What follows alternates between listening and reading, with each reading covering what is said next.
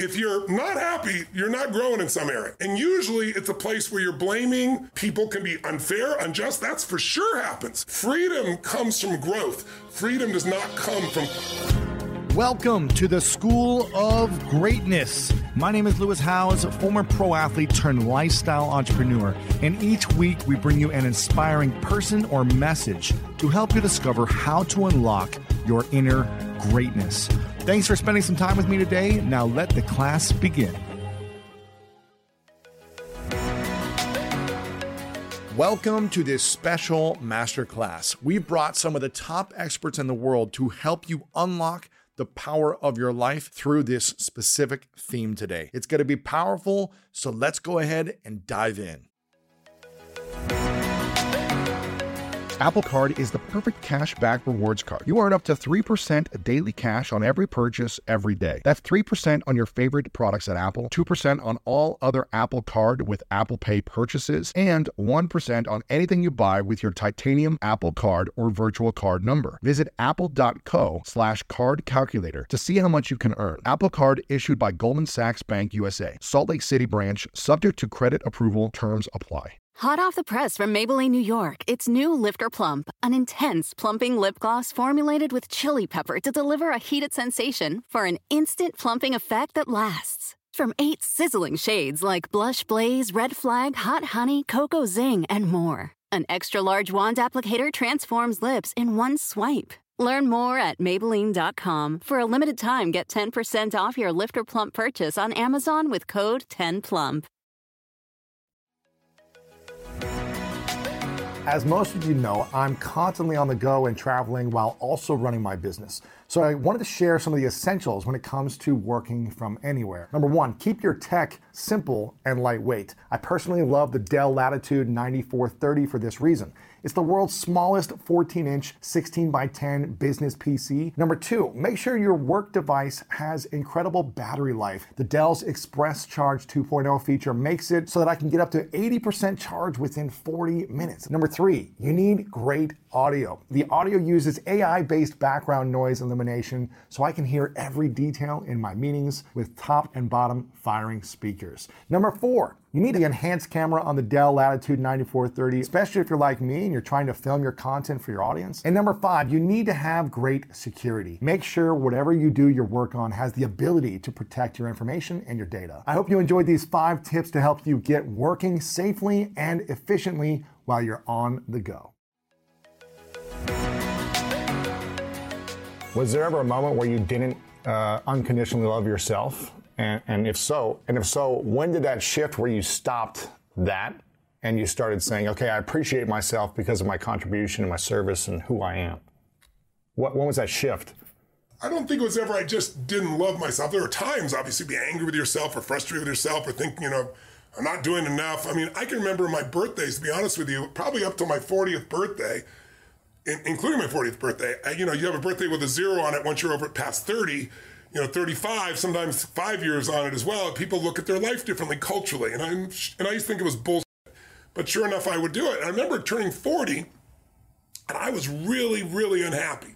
I was like, Jesus, I've not done enough. I've not helped enough people. I'd helped tens of millions of people at that point already, done all over the earth in 100 plus countries at that point but it was still kind of stuck in my head. So I would earn the love by over delivering, change somebody's life. Like, I don't get it because somebody says, Oh, I love you, Tony. I mean, I appreciate that, or Oh, you're the greatest. It's got to be my standard. My standard's higher than their standard for me. Right. So when I get up and someone's going to kill themselves and it's they're suicidal and boom, turn around and they're no longer not going to kill themselves, but they're transformed, their life is there you know, that's when I go, okay, you know, now we've hit the center of what I'm made for. Now, you know, I deserve to feel this euphoric feeling within myself and appreciation. And even then, I still know it's God coming through me. I don't have the delusion it's just me. But I think sometime after 40, I finally saw the stupidity of it. and I accumulated enough that I looked at life with fresh eyes.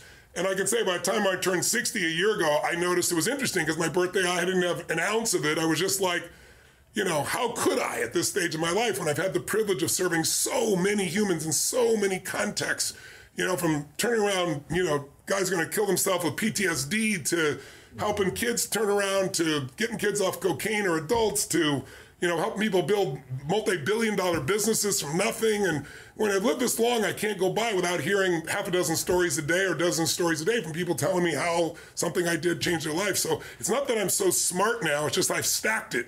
By the way, though, stacking is the way you can do things. Most of us stack the negative. If you mm. are really angry, it's not usually because of just the moment. It's that it happened again. You know, it's like if you've ever lost it or overreacted to your kid or to a friend or a business or even within yourself, it's because it happened again. We hit this one, two, three mini point, and then our nervous system overreacts. But what I've learned is you can stack the good. And but for example, if you're if you go into a state of really strong anger for more than five minutes, your immune system is suppressed between an hour and a half to two hours. That's a physiological fact. But no one had done any study. I started stacking good. Like, okay, let me stack a dozen great memories, feel them, see them, experience them. And I felt this biochemical change that didn't just last a half hour, an hour, or 10 minutes. It went on for a day or two. And so I think uh, I've learned to stack the good. So just having the experience is not enough. You got to stack the good to be able to appreciate it. But I, I think the more you find unconditional love for others, the easier it is to find in yourself. And I think the focus is serving and loving, and that's what will get you to the point where you start doing it. But if you want to speed it up, stack all the good you've done, you'll feel great about yourself. I already know all the comments that have come through. Thousands of comments tell me, but what about my family that's toxic? What about my partner who's toxic? And how do I love someone unconditionally when they don't respect me? I can't trust them. What about situations like all that? those reactions are natural human reactions from ego? Mm. Because it's all about you, me, me, me, what I'm not getting, what I'm not doing, and that's why you're in pain. But I've done it too in the past, but it's an old pattern I don't really do anymore. And I, it used to affect me. Now, not a dominant one, I wouldn't have become who I become. Early in my life, I developed this belief that life is calling not to give me something, life is calling for me to deliver things, for me to bring something to life. And I felt the, the joy that came from not getting but giving and I got hooked on that core pattern and then the pattern of learning so I'd have something to give, which I know one of the things I respect about you, Lewis, is that you have that same pattern in you. You're you're always trying to learn more because underneath it all, you also want to give it. You want it, you want it for Absolutely. you, but you want to share it, right? And so Yeah. those patterns help me not be in what they're not giving. And, and all this language, language Today, people don't understand the power of their language, like toxic. You've been reading too much social media and thinking about yourself, or somebody raised you to constantly judge everybody else. We live in a culture now where people, you know, you're evil or you're like me. That's basically Right, how it right, is, right. right? The whole world, everybody else is immoral unless they do what you do, think what you think, experience what you think. I mean, being a liberal, I was a liberal, right? Being a liberal growing up meant you I would I would fight for your ability to say and believe whatever you want different than me. Today now everybody wants everybody to think the same thing, otherwise they're evil or otherwise they could hurt me. Whatever happened to sticks and stones will break your bones and words will never hurt me. We have this whole thing that words are evil, words are action, and all it does is make you incredibly weak as a human being, and you're more than that. We all are more than that. But you know what? Like a kid that's never broken their bones, deathly afraid of breaking the bone. But if you're a kid and you're rough and tumble, you broke multiple bones and they healed, you don't have any fear of it. There's so many kids that have been raised to be safe and secure every moment. Anything that's insecure or unsafe, they don't want to be a part of, including language. And what it does is make you incredibly weak and fearful. And that's why there's so many people that are abundant that are angry all the time. Because they're angry because they're not growing. So mm. don't get me wrong. I know some people are not a good influence. I'm not denying that. I'm just saying you're more than somebody's influence unless you obsess about it every moment and make them wrong so you can make yourself feel superior morally, psychologically, or spiritually. Stop the pattern. We've all done it. Catch yourself. Because if you want joy, happiness, and freedom and an extraordinary life, it will not come from blame. Never. Mm. There's no pride that comes from blame. Pride is something you earn. Like people tell me, oh, I have no self esteem because my parents used to say this or they'd say that. Self esteem does not come from what people say about you. Mm. Self esteem comes from what you experience about yourself. See, someone can tell you your whole life you're a piece of crap, and a part of you can go, You're full of it. I'm going to show you. Lots of people have done that. They never bought it. Or someone tell you you're beautiful your whole life. You go, I'm not really beautiful. So what people tell you doesn't matter at all. It's what you stack. It's what you mm. assemble. It's what you create. It's the habit of what you put in your head. And today I don't blame you because we got a whole culture that's always blaming somebody else for something in their life. But blame is not a strategy for pride. That's why you listen to these blaming people. They're all angry all the time. Listen, if I wanted to blame, I grew up in an environment, I didn't even share it till my mom passed, and even then I didn't share. I grew up in a pretty rough environment. My mom was a beautiful soul, but when she drank alcohol and she mixed it with prescription drugs, it was a different creature. And it was a violent creature. And I have a younger brother, five years younger, and a younger sister, seven years younger. And my mom would get nuts and I didn't want them to get hurt. So I was five one in high school. She grabbed me by the hair and smashed me against the wall till I bled. Now I never shared this, and I'm not uh, denigrating her in any way. I only shared it uh, like four or five years after she died, um, because I was talking to a group of kids in New York City, um, all without fathers. Um, 80% African American, about uh, 20% Hispanic out of their group, roughly. No white kids, and I'm talking about your biography is not your destiny. And it doesn't matter what you've been through. What you decide now is what's going to control your life. What you decide each day going forward is going to decide your life. And I look at them seeing me, I can read their minds. This big, tall, white, rich guy is going to tell me biography doesn't matter. So I said, you know, let me tell you my story. And I told them the whole story, way more than I'm telling you. And every one of them was crying their eyes out when they're done. I said, look where I am right now. Because I wouldn't assemble the story that my past equals my future. The past only equals your future if you live there. If you're using a rear view mirror to guide yourself, you're gonna crash.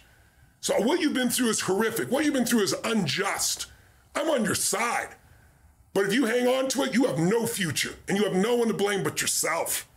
And these kids, to their credit, man, they just responded to the challenge because they first cried their eyes out hearing all the stories. My mom would think I was lying, and I wasn't lying. She poured liquid soap down my throat till I threw up, and I wasn't lying. So it's not the physical abuse, it's the fact that this is the person you love most that's trying to hurt you that messes with your head. Mm. So I could have been messed up for life, but I didn't. Because something inside me says, I'm responsible for this life. And part of that's because I started reading when I was 13, 14 biographies of people, the greatest people in history, and reading their lives and finding out, guess what? Their lives were far from perfect. Some of them had worse lives than I had. But when you have no reference and all you do is go online, you talk to other people, it's making everybody else toxic, and I'm like this, and they didn't do that, right? Don't be one of those. Free yourself from the chains of your past. I'm not saying your past doesn't matter, but listen, my mother, I tell people this all the time, and it's the truth. If my mother had been the mother I wanted to be, the mother she should have been, I would not be the man I'm proud to be today because I had to become a practical psychologist way before any schooling, figure out when's she gonna go in the mood, how do I change her state, how do I protect her from the kids, what do we, I mean, it was felt life and death, and it was to some extent. So I developed skills at such a young age. Then when I learned things, I just added to my skills, but I had a core sense of certainty that I could turn anybody around because it started with my mother. And thank God for her. And she encouraged me in so many ways. She did so many great things. And she loved me even though it didn't look like it at times. So, right. but if your parents, if the people around you said all the things you thought they should have, if they had just not been toxic, if they'd encouraged you, you wouldn't have any muscle. And right now, you don't have any muscle because you're using that as the excuse if you're thinking that. And I'm not attacking you, brothers and sisters. I'm calling to you because I know you're more. Otherwise, I'd just keep my mouth shut. We're just, you've been hypnotized by a culture of weakness. Now, having said that, I'll say one last thing. I know you have got other questions was so important what you asked. Yes, there are people that you don't want to hang out with that will not serve you. But then move on. Don't sit there and talk about it constantly. Don't waste your time. And you say, but what if it's family, Tony? Mine was family too. That's God coming to you saying, grow. You need some spiritual growth. There's got to be some change in your perception, your belief, your emotions, your spiritual look of life. So that can't happen anymore. And when it happens, like at 61, I've been through so many of those things, and I like to do things in mass. I took on big challenges, so I'd have to grow more. But then life throws them at you too. When they come, you just go, okay, it's going to have me until I grow. What needs a shift in me so that no longer has an impact? But you know, Jim mm. Rohn used to say, my original teacher, he used to say, Tony, what happens if I've got a cup of coffee here and he'd say, What if your worst enemy drops sugar in your coffee? What's going to happen? And I go, Well, you'd have sweet coffee. And he goes, What if your best friend, your mother, your father, your brother, your sister, your loved one drops one drop of strychnine? I said, you'd, you'd be dead. He goes, That's right. Life is both sugar and strychnine, so watch your coffee. His whole thing was stand guard at the door of your brain. But some people take that and go, oh my God, you can kill me. It was a metaphor. These people are not so toxic. They're toxic because you give them energy. So if your mom's crazy and constantly criticizing you and it drives you nuts, just go, that's my mom. That's her way of showing love. And I find a new perspective. And no matter what she does, just stay in a beautiful state and love on her and think, boy, think of all that she cares and feels for, all that she's frustrated in life, or all that she's going through that's made her this way. And think, I don't have to go through this. I can love her. It's like your growth is the only limit to your happiness. If you're not happy, you're not growing in some area. And usually it's a place where you're blaming, you're pointing the finger, I don't care if it's government, don't get me wrong. People can be unfair, unjust, that's for sure happens. But you can't control that. You can't make it not happen. What you have to do is become stronger than any of it so you're free. Freedom comes from growth, freedom does not come from control. Because control is an illusion. You can't control everybody, no matter how hard you try. You can't control what they think or feel. And not everybody's going to be fair and just. And you, my dear friends, and I have not always been fair and just whether we admit it or not. It's just the nature of being a being, a human being. Mm-hmm. But we can make the largest pattern fair and just and loving and powerful and serving and growing until it becomes the dominant thing inside you. And then you experience life as being great, not you're great. Life's great because you're living a great path. It seems like what I'm seeing and hearing from a lot of people that this past year, everything has fallen apart for them their health, their relationships, their finances, their mission or purpose and these you know, their spiritual awareness like every area of life has been in breakdown mode for for some people. Well, not everyone. Some people have had incredible lives and have stepped up to the occasion and broken through on all these things. But i'm seeing a pattern of a lot of people breaking down in many areas. Hypothetical scenario. Let's say you, you could only focus on one thing to get you started. You only had the time and energy to focus on one of these areas your health your relationships are all breaking down. Your finances you're in failing failing everywhere where should people lean into first to kind of create that foundation so that everything else can start to rise as well? I think before you answer what to do, you got to answer why you're there. Mm. It is not because of the pandemic. I remember when 9 11 happened and people tell, oh my God, our, my life was destroyed because of 9 11. And there were people in the same building who turned their life around, became, grew spiritually, grew closer to their family, made their businesses larger, and the same building burned down, right? Um, I know in my case, you know, 9 11 comes, if you can imagine, you know, I'm fortunate enough to have now more than 80 companies in all these different industries. And obviously, you know, I've done pretty darn well by most people's standards of business and life. But my core mission is what I do for a living. It's why I'm here talking to you right now. It's getting people to be free and alive and have the level of fulfillment that, that they deserve to have. I know they desire, but I also believe they deserve to have. But to deserve to have it, you got to do certain things, right? Blame is not a strategy for a meaningful life. Blame is not a strategy for greatness. So you got to resolve that number one. And then you, yeah. your question was, what's the one thing to focus on if you only focus on one? I think it's smart to focus on one thing primarily. Focus on too many can be overwhelming. Other people, it's fo- it's good to focus on multiple things. It depends on your personality. So I wouldn't presuppose. But then the answer would be whichever thing you're most desirous of changing, whatever thing is giving you the most pain, so if it's your relationship, I'd go full force on that. Now, in the world we're in today, you know, you don't usually have the the privilege of going, okay, I want to work on just being happy. Well, I can train you to be happy while hell's breaking loose. You can sit in this chair and be totally euphoric. But if you do that in a Western culture, people come and take your furniture, right? So you probably have to work on both your business or financial side and some personal side. I would be working on both. And to me, the way to attack that, if you're not sure which area, is to start with the body, and I know you can relate to this, Lewis, because you and I both share this in common. It's like I always teach physiology first, as you well know. If you change the body, you'll change the emotions. If you change the emotions, you'll change your decisions, you'll change the quality of your life. Because the quality of your life is your emotions. Mm-hmm. It's not what you get. You can have a billion dollars and commit suicide. People have done it, right? You can have beautiful relationships and commit suicide. You can have people loving you and be sad all the time. Our pattern of emotion is our home and you have to upgrade your home. You have to train it. And one way to train it is the emotion comes from the way you move, the way you breathe, the way you speak. So if I said to your listeners, uh, there's a depressed person behind the curtain over here, and I'll give $100,000 to their favorite charity if they had to describe their body, their posture, and they're depressed, you tell me. I'll just use you as the example. What does that person look like? They're they're slunched down. They're looking down at their feet. They're not looking upward. Their their shoulders are over. They're Are they are they breathing full or shallow? Do you think? they're shallow. Are they talking fast or slow? They're talking. If they're depressed, they're probably talking fast because they're not calm. Well, no, that's usually stressed. Depressed is different than stressed. They're slow. They're probably talking low volume, slower than.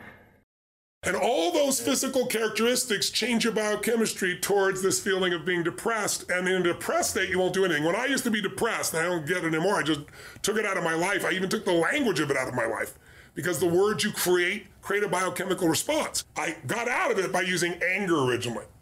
I'd much like sometimes if somebody's really sad or depressed, I'll make them angry. And be like, what's he doing? He's making them angry. Because angry is much more resourceful than depressed. From anger, I can get you to laughter, I can get you to taking action. I, so, and then gradually I got where I didn't need anger. It was about growth, it was about contribution, it was about meaning. So there's like stages to go through. But to answer your question, they should work on both their business side of their life and personal, one of each. And in order for either one of those to work, you need to be in a strong emotional state. And if you start with your body, like you know, I start every morning in my cold water, start every morning with my workout. I started every morning on feeding my mind, right? So there's certain things you got to do physically so you're strong enough to remember the truth. Because remember, fear is physical. One of my favorite parts about my job is that I get the opportunity to travel a lot. And in fact, I'm recording this right now while I'm in Mexico. And actually, I was thinking about something that I wanted to share because I get a lot of questions from so many people about different side hustle ideas. So here's one for those of you out there that are on the go a lot like I am or traveling a lot. When you're staying in your Airbnb on your trips, have you ever thought about how you could be making extra money by hosting through Airbnb while your home is vacant? If you're interested in an extra stream of income, Airbnb hosting is an easy place to start, and it's like giving your home some company while you're away. Your home might be worth more than you think. Find out how much at airbnb.com/host.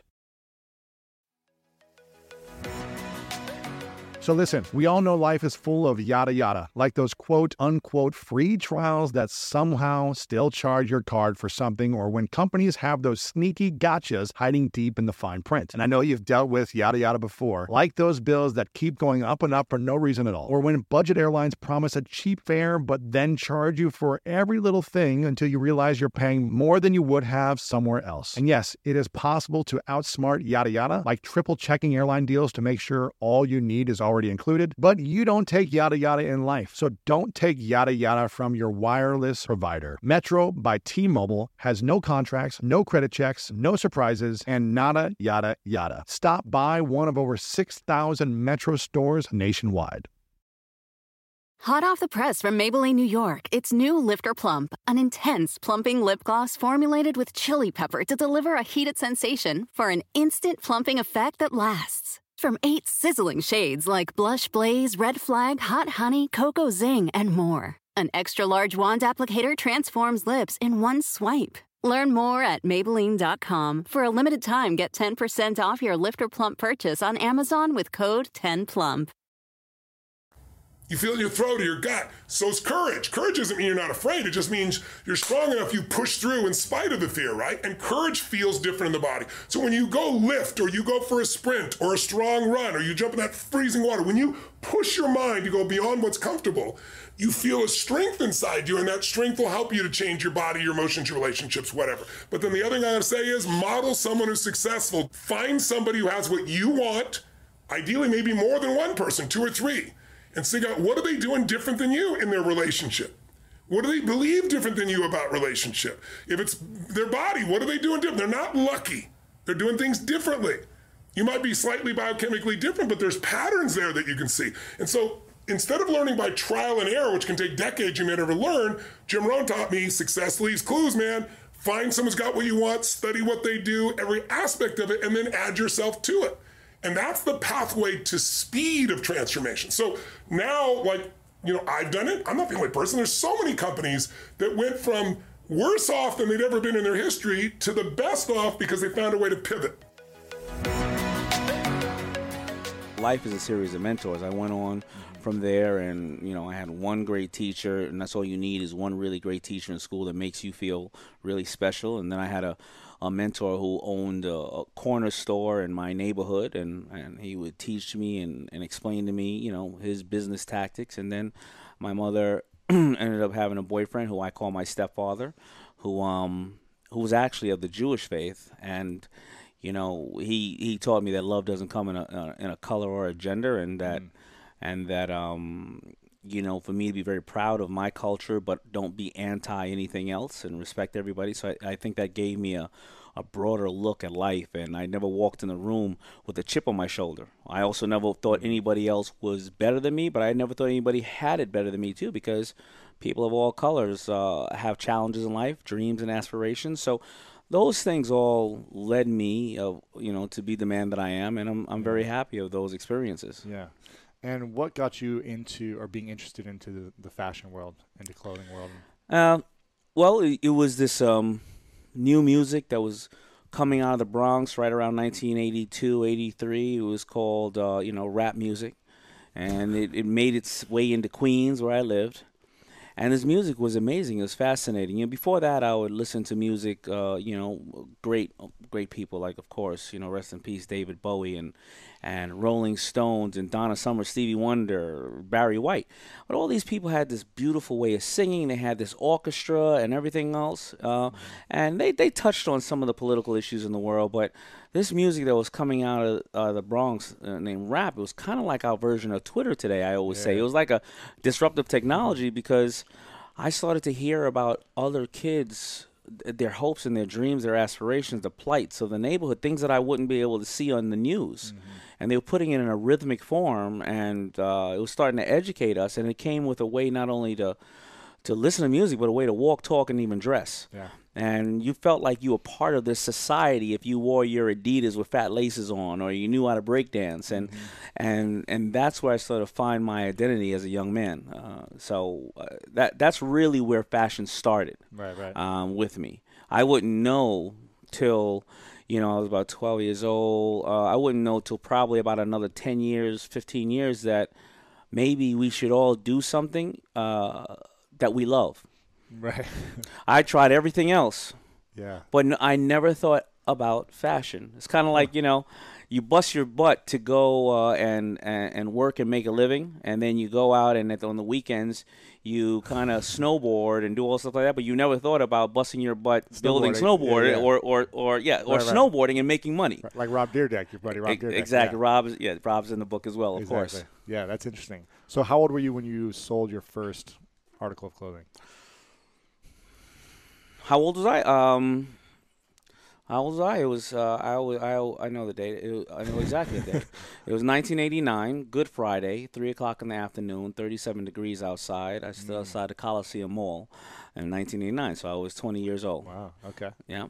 Cool. 20 years old. 20 years old. when did you have? Uh, how old were you when you said you had the passion for? I had the passion at 10, 10 11, 12, okay. 12. I had a passion for fashion earlier on in my life prior to that as well, but it was really my mother was dressing me because we didn't, you know, not really when I was four or five or six because we didn't have money, enough money to go right. buy clothes, so she would sew them.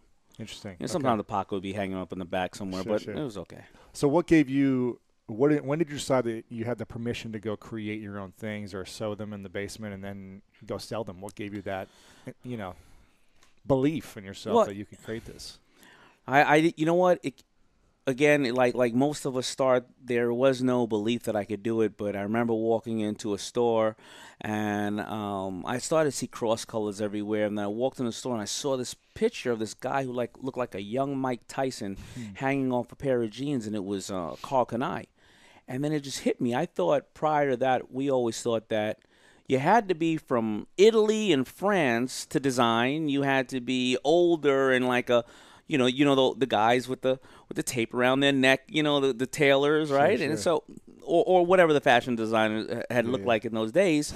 and I thought I just I'm just supposed to buy from them. Mm. When I saw that, I was like, wow, that's amazing. Okay, no problem. uh, then I'm watching a De La Soul video I remember, and seeing them wearing these hats. It almost looked like a ski cap, but it has like a tie on the top, and I couldn't find that hat uh, anywhere in Queens. I finally find one uptown Manhattan.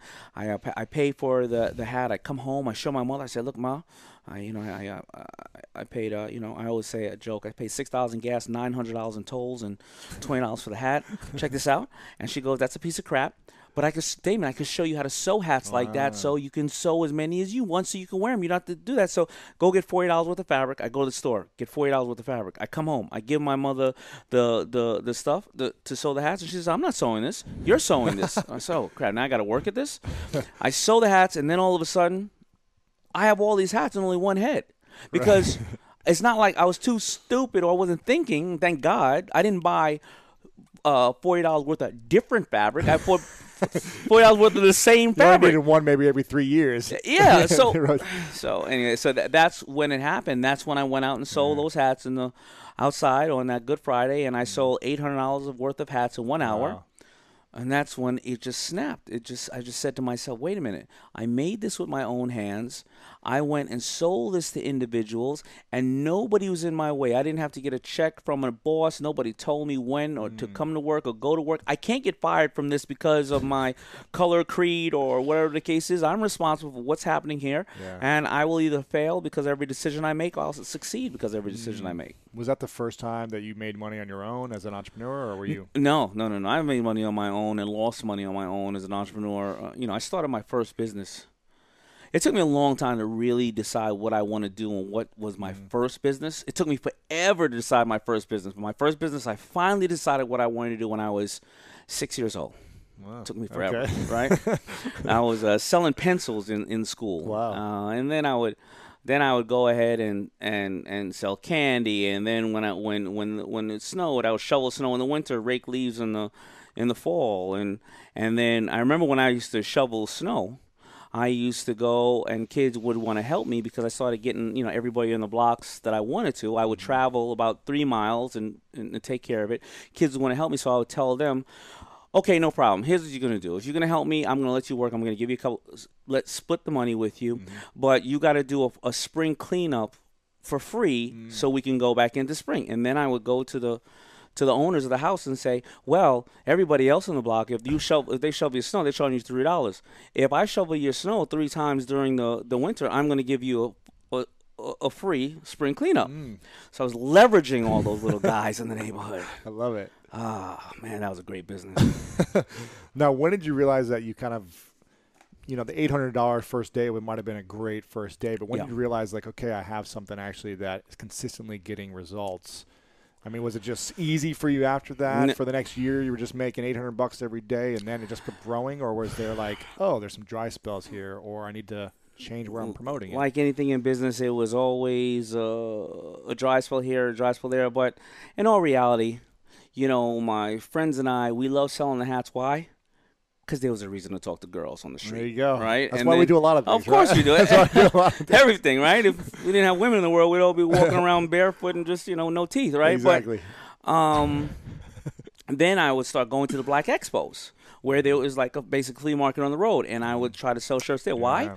Because girls were there. Right, right. But also, we started. We were really passionate about what we were doing, and and we started getting that high when we sold stuff at a Black Expo, you know, and then we go to another one and we see somebody wearing it.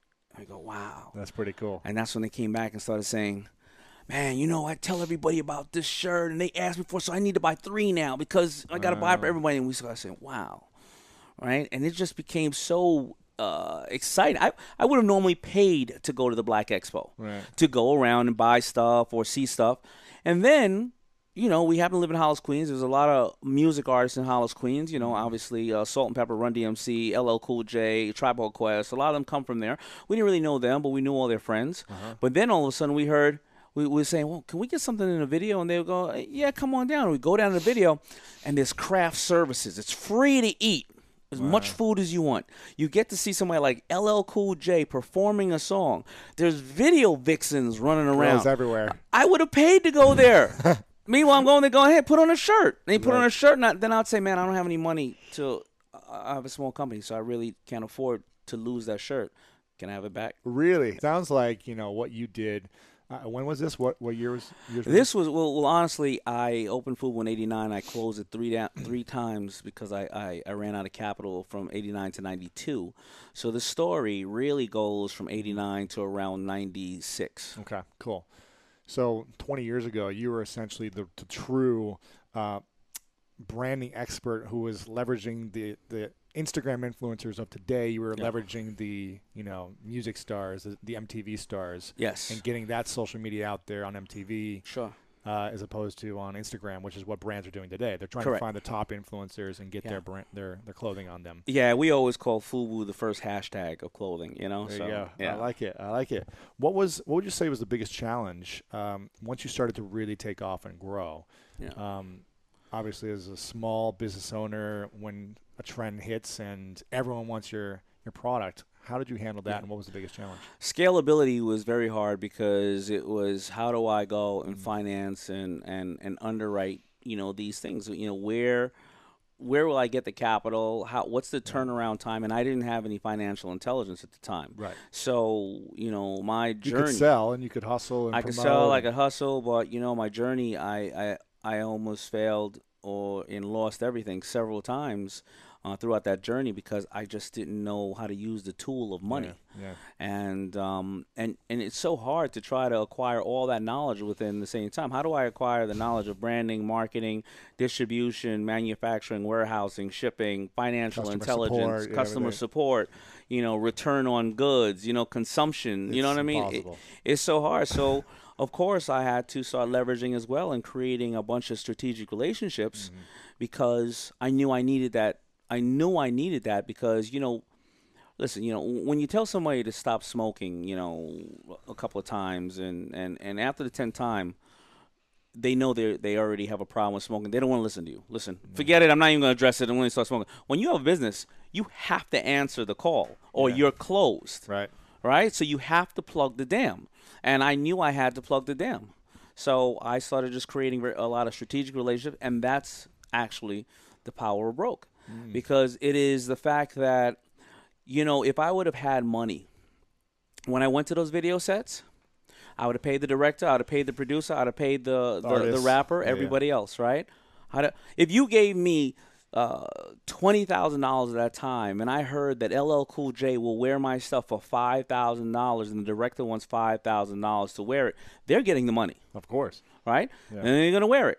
But I got into 30, 40 videos with zero dollars, right? Because I had no way to do it. And I had nothing to lose. You couldn't take anything from me. I didn't have Right. anything. Yeah. Right. Exactly. So, so You couldn't even give me your shirt. Right. You took it back. I, I took it back. You know, when, when you have when you when you when you're working with the power of broke, it does a couple of things. Number one, it makes sure that you learn the process yourself. You can't afford to hire anybody else. So all hmm. those people out there who who pay forty thousand dollars for a website when it really costs five, right. Right. Or you, can leverage it by bartering or something. whatever the case Yeah. is, right? So you have to learn the process. And what happens during that period of time of learning the process is that when and if and hopefully you get to the point that you are successful, nobody can tell you lies.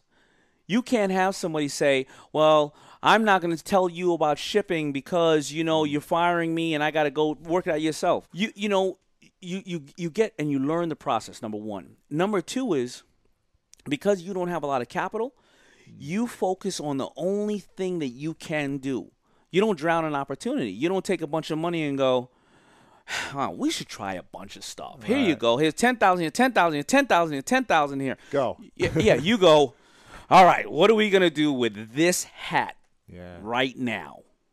You know, so that's the process. Mm. And that process is very, very important. Also, you learn and it brings out the character of who you have around you when you operate the power of broke. What do you mean by that? Well, if you if you if you're busy, let's open a business today. Let's go take a ten thousand. Let's go take a hundred thousand dollar loan.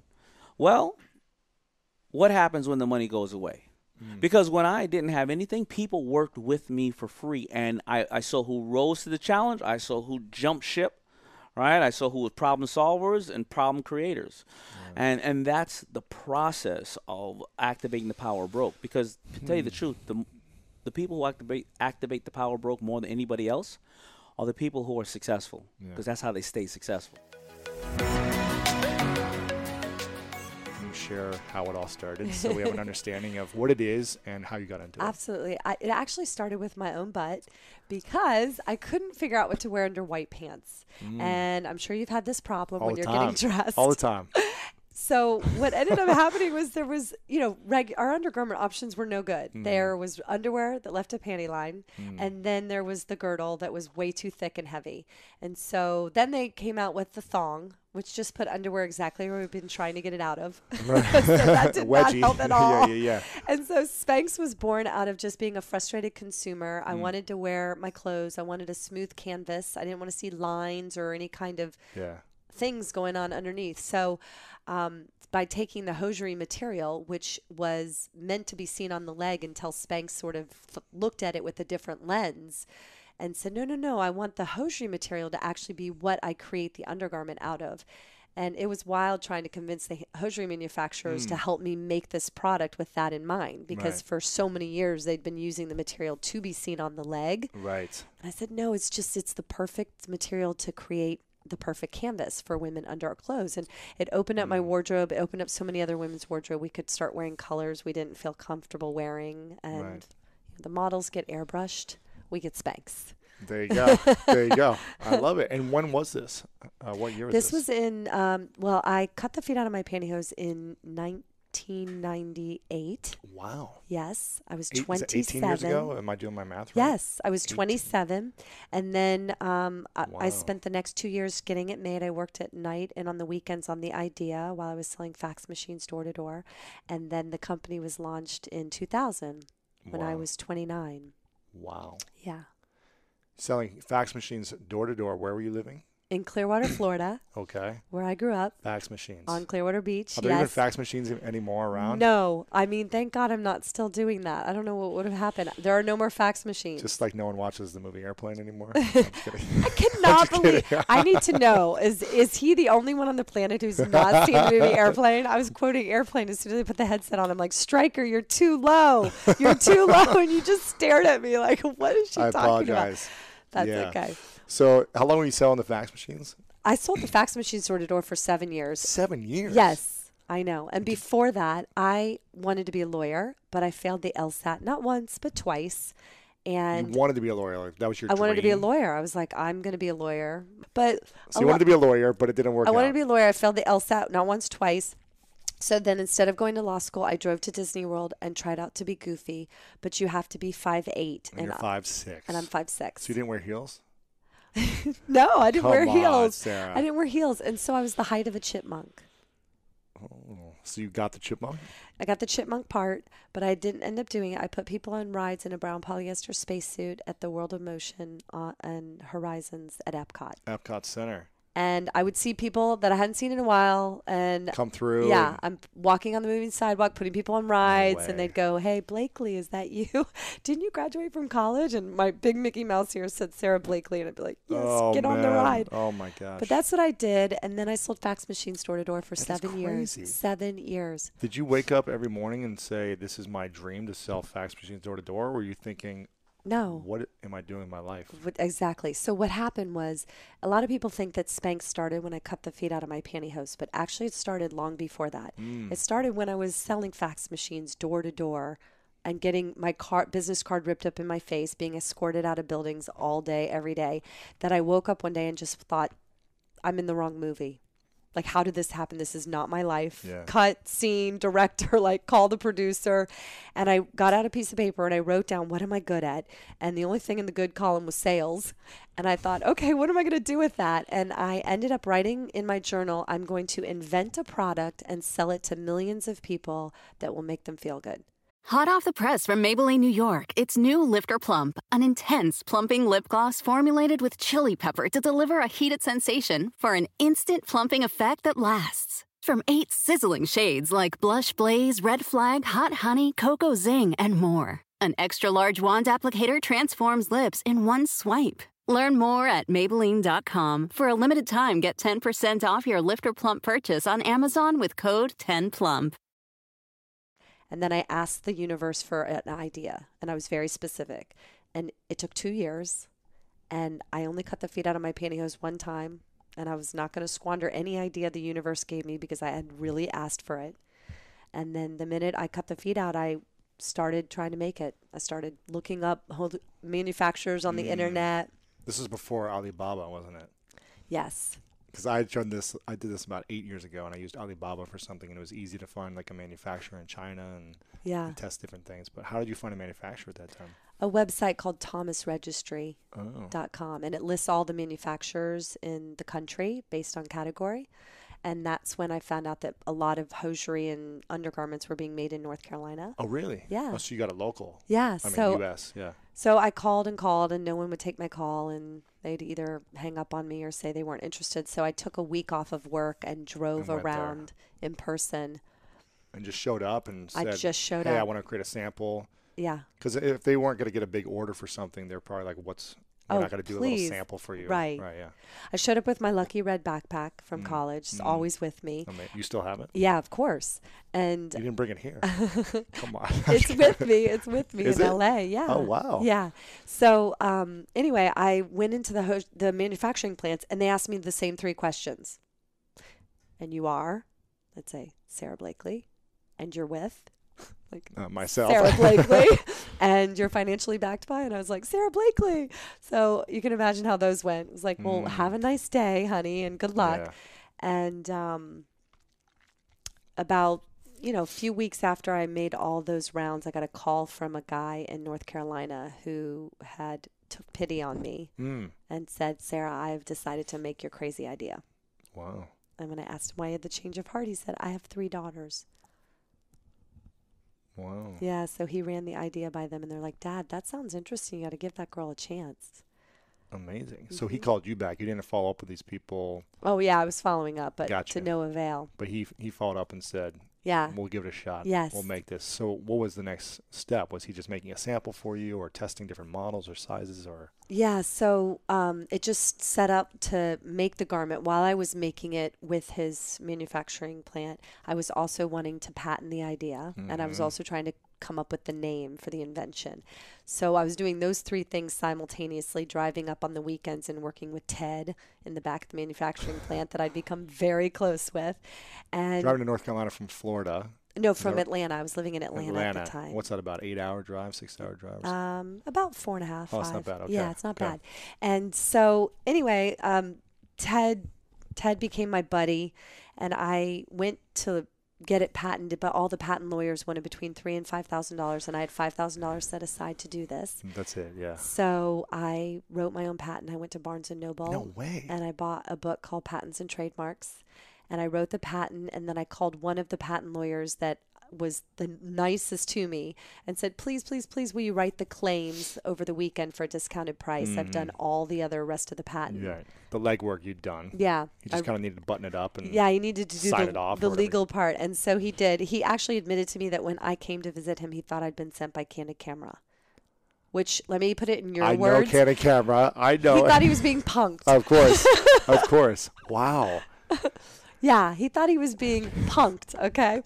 And he thought Where's he, Ashton? Where's he- Ashton? Yeah, exactly. He thought that his friends were playing a joke on him. No way. Yeah, he goes, uh, Who's uh, this girl? He goes, Like- Sara, I mean, like, you're not the typical person who walks in the door saying, I've got a product and I want to patent it. Wow. So anyway, he did that. Then at the same time, I'm trying to think of the name. I had horrible names written on scrap pieces of paper all over the place in my apartment, in my car, in rental cars, on the back of like Avis agreements.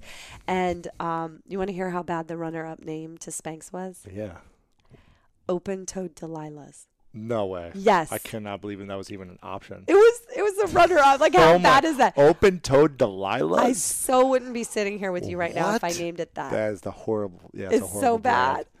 Wow. yes. okay. So anyway, okay. So what does Spanx stand for? Well, it's all about the butt. And it Mm. makes your mind wander a little bit. Nobody ever forgets it. I had no money to advertise. It was risky. It was fun. Mm. At the time, listen, now it's become a household name. But when I first invented it, I would call people and say, Hi, I'm Sara from Spanx. And they would hang up. Right. And I I thought it was to- probably like a porn. Yeah, they thought I was pranking them. I'm called. I'm like, no, really, I'm Sara, and my company really is called Spanx. And I had uh, department stores across the country that wouldn't sell it. They thought it was too risque of a Mm. Name. Yep. And um, my mom sent her whole luncheon to the wrong website when I first started. I was like, Mom, it's with an X. Oh my God. It's super important. it's with not- an X.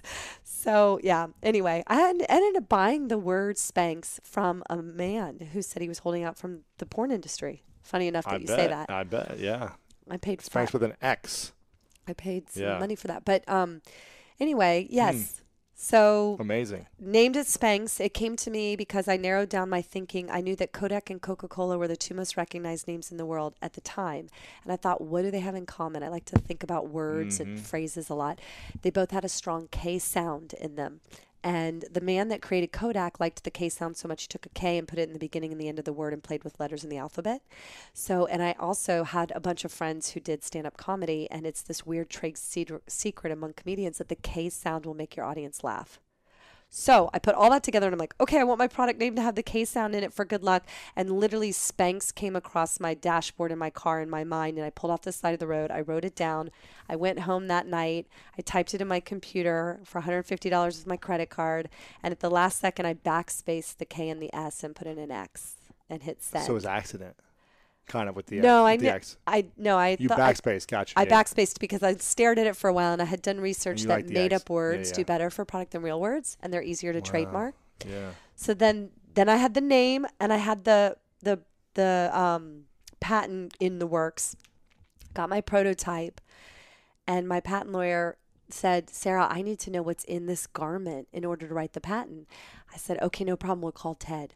So I get Ted on the phone. I'm like, "Ted, can you talk to The manufacturer. yeah, Right, I'm like yeah, in the back, in the back. I'm like, Ted, can you talk to my patent lawyer? He's like, yeah. So we're all talking, and he goes, I go, can you tell him what's in it? He's like, yeah. Well, it's seventy percent nylon and thirty percent lacquer.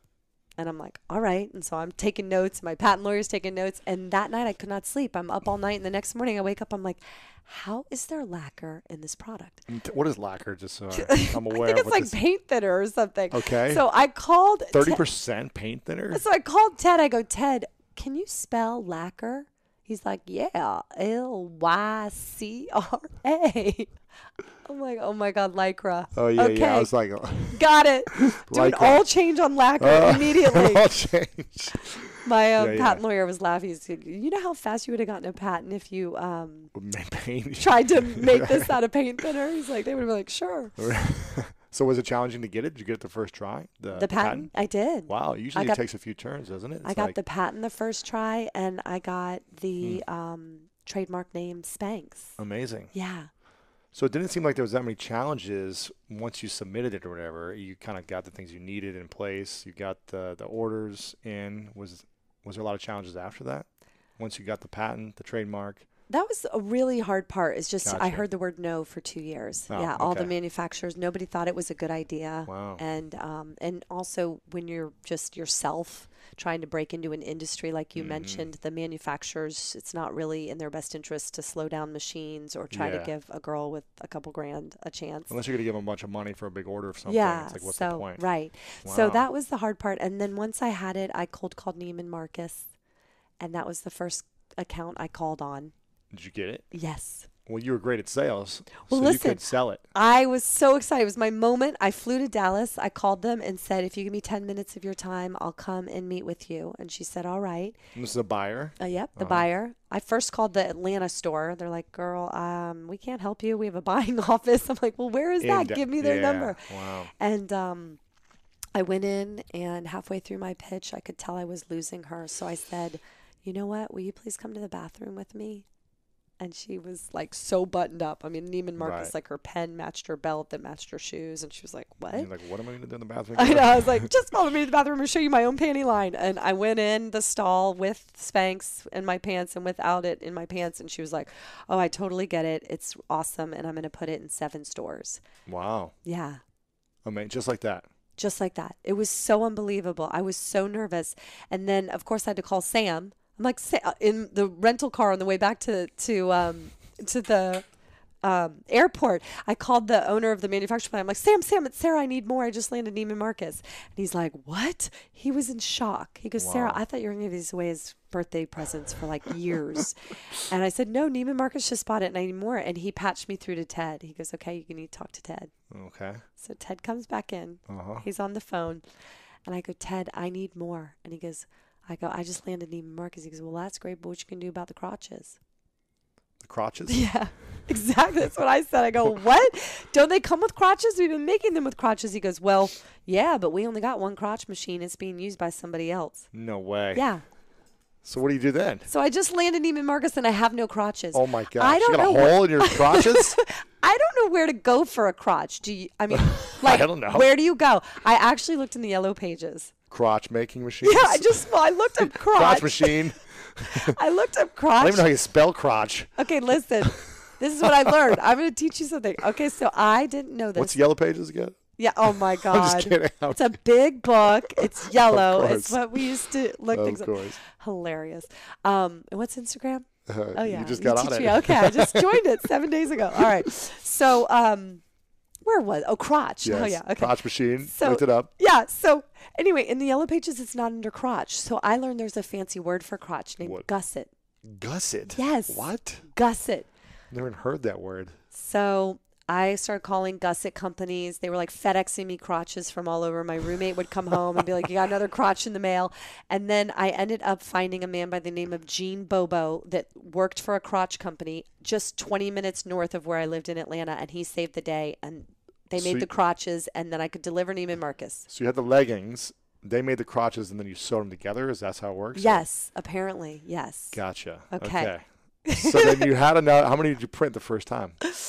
Um, 3,000. Three thousand. 3,000 pair of the first Spanx. One one uh, SKU, right? Or Yes, one different si- Twenty dollars, one SKU. Three sizes or Mm, like four, Four sizes. sizes. Yep. Wow. And three thousand of them. yes, and that's what Neiman's ordered. And then I sent them to the. They sent them to the seven stores. I had no packing and shipping department, so the semi trucks were pulling up to my apartment in Atlanta, and I was Oh my shipping gosh. them myself to Neiman's. This is amazing. And um, then I called every friend I had in those seven cities, like people I hadn't talked to in 20 years. So, hey, go buy a few of these. Go I'm make like- yeah. Take your girlfriends there. Hi, Christina. Remember me? I used to sit next to you all the time in grade school. Will you please go buy this product called Spanx? I literally called them and I said, and I'll mail you a check. So I paid all my friends and friends of friends to go buy the product. That is brilliant, and I said, to get some movement. Yeah, I said, go in. I said, I gave him a whole script. I'm like, go in and say, I've been looking for this all my life. I can't believe it's here, and create all this excitement. This is amazing. And then, of course, a week later, the ne- I talked to the Neiman's buyer, and she's like, Sara, we are blowing out. I'm like, you don't say. No way. Meanwhile, I was buying them all. yeah, brilliant. you have to. Wow. You have you to. You have to momentum. ensure your own success. Absolutely. So then, once I started running out of money, Oprah called and put it on as her favorite product of the year. How long was that for? Until the time was in Neiman Marcus to Oprah calling. Like a month, It just happened that quick. a month or a month and a half. How did she even hear about it in a month and a half? sent it to her in a gift basket. And her Andre, who dresses her, put it in her dressing room, and she put them on, and has basically worn them every day since. Shut up. I'm not kidding. It was so unbelievable. I had no money to advertise. I'm in the back of my apartment. I was selling fax machines like a month before that.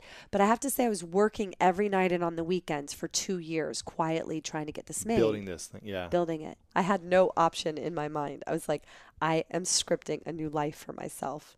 And Was this movie about you that came out a year ago? joy, Yeah, is that about you? my dad called me, he goes, Sara, I just saw a movie. It's basically your life except for the dysfunctional family part. yeah, right. I was like, yeah, right, Dad. Yeah, okay, sure. sure. yeah, but I could really relate to her. I'm sure it was all the hustle and yeah. That's crazy. But when I got Neiman Marcus, I think a lot of people think that's when you have arrived. No. That's when I double timed. I mean, I Mm-hmm. I got um, on a plane and was gone for two years straight. And I went to every department store in the country that sold Spanx, every Neiman Saks, Nordstrom, and Bloomingdale's. And I would go before the store opened and do an all store rally and tell them what my product was, explain it to them, do a demo, give out free product, and then stand there in the department for you know eight hours a day and tell customers what it was because i didn't have any money to advertise. I was selling it for them but what i didn't realize i was doing was i was building a sales force not on my payroll because all these people started to become so Ambassadors. ambassadors and they were rooting for me and they loved the product. And so that was a really important part of the formula and then i learned what my next products were going to be because i was standing right there with customers and all Let's these say what they need, they what their told me what challenge they is. wanted. I can't do this. Blah, they blah, told blah. me what they wanted Amazing. yeah Thank you so much for listening. I hope you enjoyed today's episode and it inspired you on your journey towards greatness. Make sure to check out the show notes in the description for a full rundown of today's show with all the important links. And also make sure to share this with a friend and subscribe over on Apple Podcasts as well. I really love hearing feedback from you guys, so share a review over on Apple and let me know what part of this episode resonated with you the most. And if no one's told you lately, I want to remind you that you are loved, you are worthy, and you matter. And now it's time to go out there and do something great.